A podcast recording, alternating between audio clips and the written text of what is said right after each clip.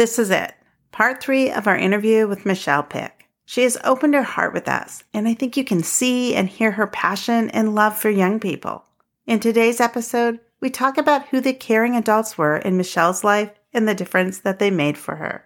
We also focus in on desiring young people to see themselves as God sees them, the importance of identity for youth, and letting go of young people to allow them to make their own choices. Michelle and I also talk about balancing our personal and professional lives and how God's call upon us can impact that. We wrap up the interview really focusing on what teachers need and how they need to know that they are valued. I think this episode is going to resonate with many listeners, so let's go ahead and get started. Have you ever felt that we are losing young people to the world around them and that they have already chosen to walk away from Jesus without even knowing him. And did you know that all young people are at risk for something? That's why I want to welcome you to the Jesus is My Hashtag podcast, where positive youth development and youth ministry intersect. I'm your host, Deb Schroeder. Join me weekly for encouragement, resources, and strategies to assist you in helping young people make Jesus their hashtag. As we wrapped up last week's episode, one of the last things that Michelle had shared is she was talking about how it has surprised her that there are families that do not encourage the education of their child. Now, not encouraging them to be in school, to do their best, to do their work, to continue on with education, and even to be present in their high school education. Whether that comes from their own negative experiences or any fears or anxieties or mistrust they have, it really breaks my heart because I know personally from firsthand experience, there is so much more that happens in a school environment than just teaching from a classroom perspective, from a curriculum perspective. It's always funny if you listen to young people and you come in the classroom. It's kind of fun to be a sub because you hear everything, right? You hear some of who's who and, you know, yeah. but you hear young people mentioning the same names of teachers and staff over and over again. These teachers and staff, they've become their favorites. And here's what I love. It's not about the subject they're teaching, it's not about the assignment they did, it's not about if they give them candy, it's about how they feel cared about. That time and time again is what I absolutely love to hear young people. They get excited about that. They get they get excited about somebody that's going to show up and keep caring and cheering them on.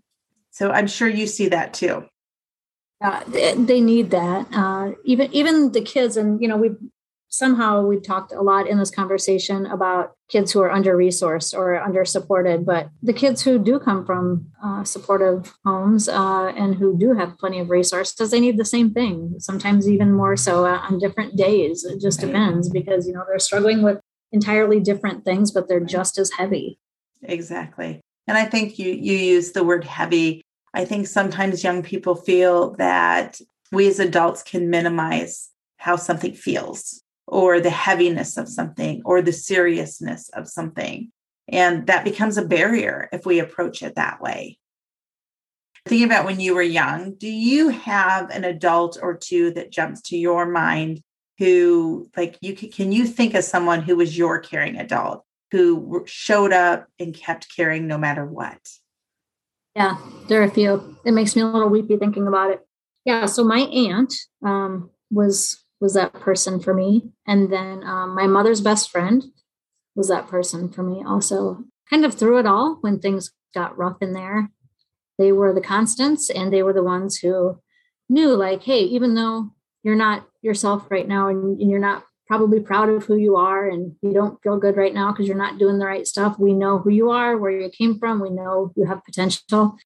It was really because of those two women that I think that um, that I did still feel worthy when I maybe didn't even deserve to at times. One of the things I talk a lot about with young people is, um, you know, my hope is that they would see themselves as God sees them, right? God didn't make a mistake how he made them, didn't make a mistake. The life that they have, the family that they have, that they have a story that's going to come out of those that situation and out of who they are and just how important it is that I wish young people could be grounded in their identity in who God sees them as Tell me about the importance, the role that identity plays for our young people. Uh, well, that's just kind of the struggle of adolescence is finding their identity. You know, it's like, am I somebody in this world? Who am I, and what's my worth here? It's it's what it's kind of all about. It, it's what leads them to make the choices they make, and um, determines really their whether temporary how well they're doing at, any given point. I think you know they're feeling good about themselves. They're knowing who they are. They have some roots. Yeah, it's uh, all important.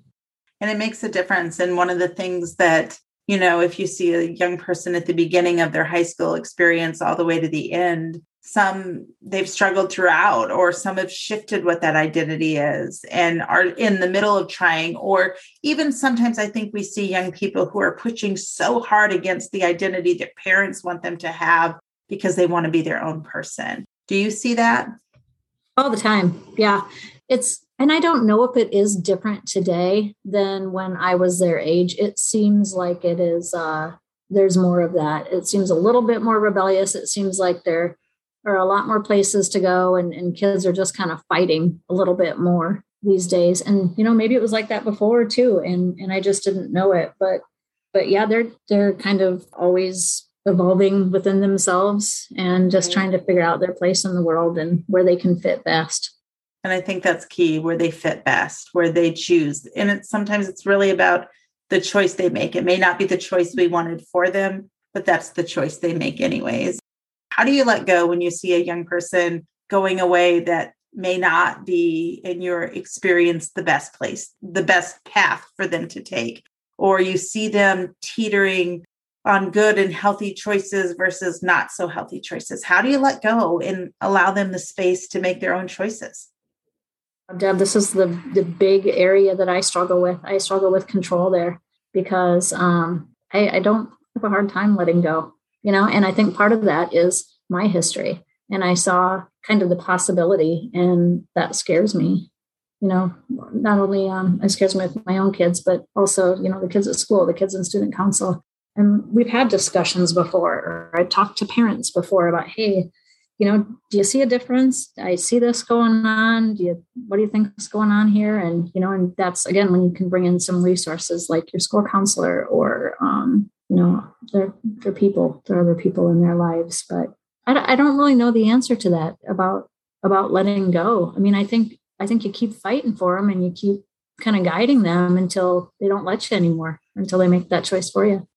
You talk about control is hard to let that go. And you know, if you've heard any of my episodes before, there's the seven part series where I interviewed our oldest son who walked away from his faith, walked away from his family on some level and rebellion. And some of the some of the headbutting really truly was caused because I couldn't let go. You know, that's not easy to admit, that's not easy to own. And, you know, I hope I'm smarter and I hope I have it different. And I certainly hope my other two do not do that as well. But it's just this piece where even if you're not their parent, you care, you start to care so much about young people in the work that you do that it's hard to let go. And because you want them, you see such possibility in them, you want them to achieve that. And sometimes we have a unique pers- uh, perspective because we are not their parent, you know? So if, um, again, I'm thinking of one girl in particular you know, she would probably let me hammer on her a little bit more than she would her mom because at, she felt comfortable saying to her mom at some point, "Hey, back off, leave me alone." But she probably put up with with me a little bit more um, chirping in her ear.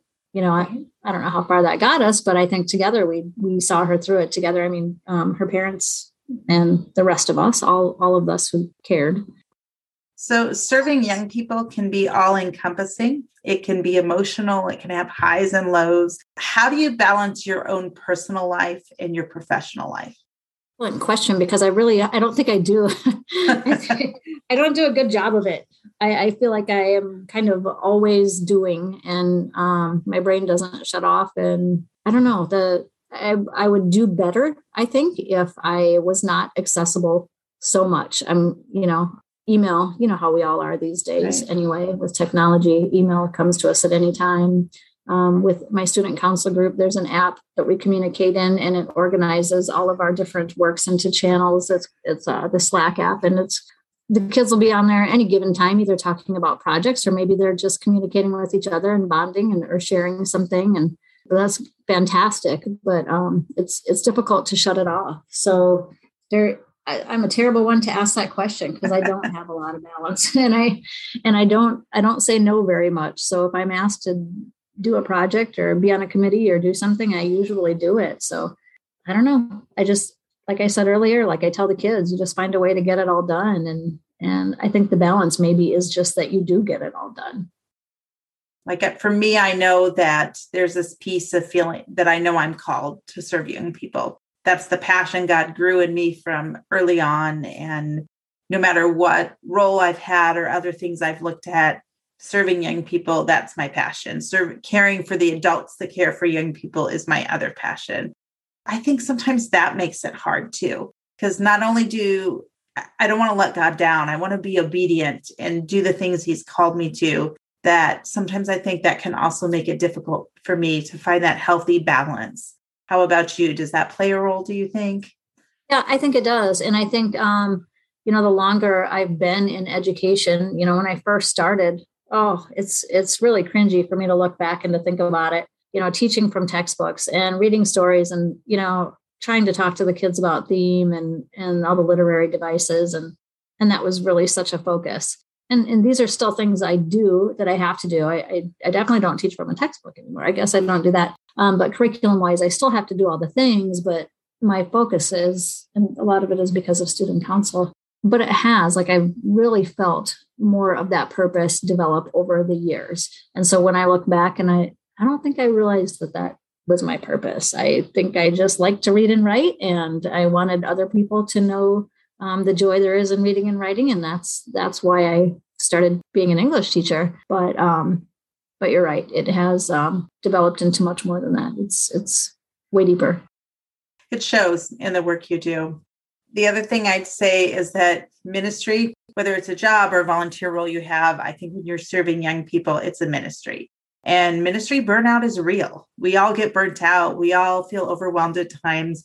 What things do you do to replenish yourself so that you continue to serve and avoid burnout? I think taking time away with my family, um, traveling, reading something that's non curricular, that helps. I love concerts and live music, just kind of just being in the world and and not really taking care of anybody, but just kind of being is I think the best way to go about it. That's how I kind of replenish. So, is there anything else that you would tell our listeners today? Anything you would want them to know about young people or the work you do with young people or anything that you think would make a difference for them? I don't know if it's uh, just the current state in education or politics or what, but I think a lot of teachers feel overworked and underappreciated right now. And I think that um, I don't think the general public, by and large, really has a handle on what it is we do.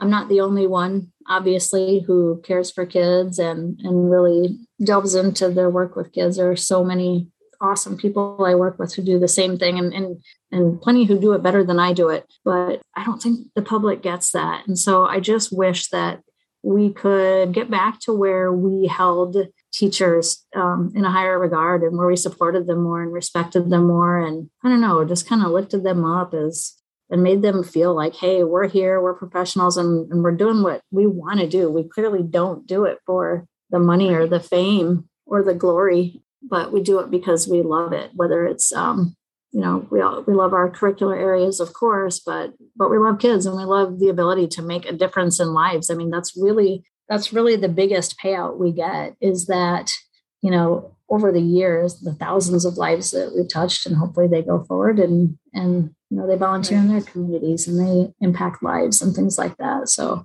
i would i would just ask people to take a look at the teachers in your children's schools and people who work with them everywhere and make sure they feel supported.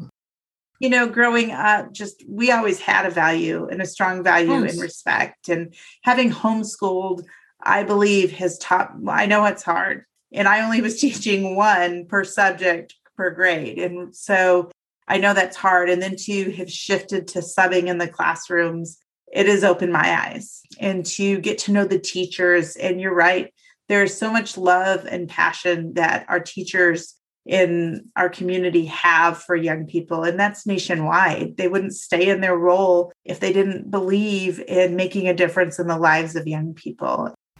This past summer, I worked on a prayer project that grew out of my praying for teachers and youth during the school year. If you want to check that out, go visit jesusismyhashtag.com backslash store. You can purchase prayer cards to join me in praying daily for our teachers and our youth. These prayers are important because I feel like we need to bolster up our teachers. We need to let them know that we see them and value them. And it's the same thing for our young people. They need to know that we see them and value them too.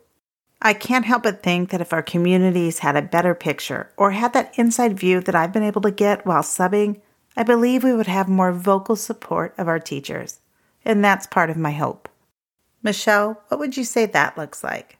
More empathy. Uh, there's so much more than meets the eye. Uh, for the people who think that, you know, we work from 7 a.m. to 3 p.m. Monday through Friday and nine months out of the year, it's, they, I think they would be surprised. So, yep, right. you got it. And, and you do have a special uh, lens being a substitute and going to so many different classrooms and grade levels, and you see it all. Right. You do. And you see more than you want sometimes. yes, you do. more than you expect, maybe is the right word. Anything else you'd share? Hmm. I'm one. Let's see. What will I think of later that I'm going to say? Oh, I wish I would have said this. I don't know. Sometimes, you know, I will say this, which is is maybe kind of surprising, um, especially considering the things that we were just talking about. But it hits me every now and again just how glad I am, how fortunate I am, how grateful I am to be in this role where I get to go every day. And that's what I get to do. I get to read stories and I get to talk about them and I get to write. And more importantly, I get to interact with all of these people who need this interaction at whatever level and impact lives. And, and it's never the same thing twice. It's always interesting. There's a lot of laughing and there's some spontaneous singing and it's fun and it's it's valuable i guess it's really fulfilling and so i i just feel really lucky to be able to do it i guess that, that that's my job i love it this is a great place to wrap up this interview hearing michelle be excited about getting to go into the schools each day and loving what she gets to do that's part of what keeps a youth worker going and i pray that you've found your calling in serving young people wherever that may be and i pray it fills you up as well at the time of the release of this podcast episode, we are inching towards the holidays. So make sure you join us next time because I'm going to share three gifts that you can give a young person during the holidays and beyond. Hey there, fellow youth workers. Thanks for tuning in today. Remember what Matthew 9:37 tells us. The harvest is plentiful, but the workers are few. In other words, keep showing up and keep caring.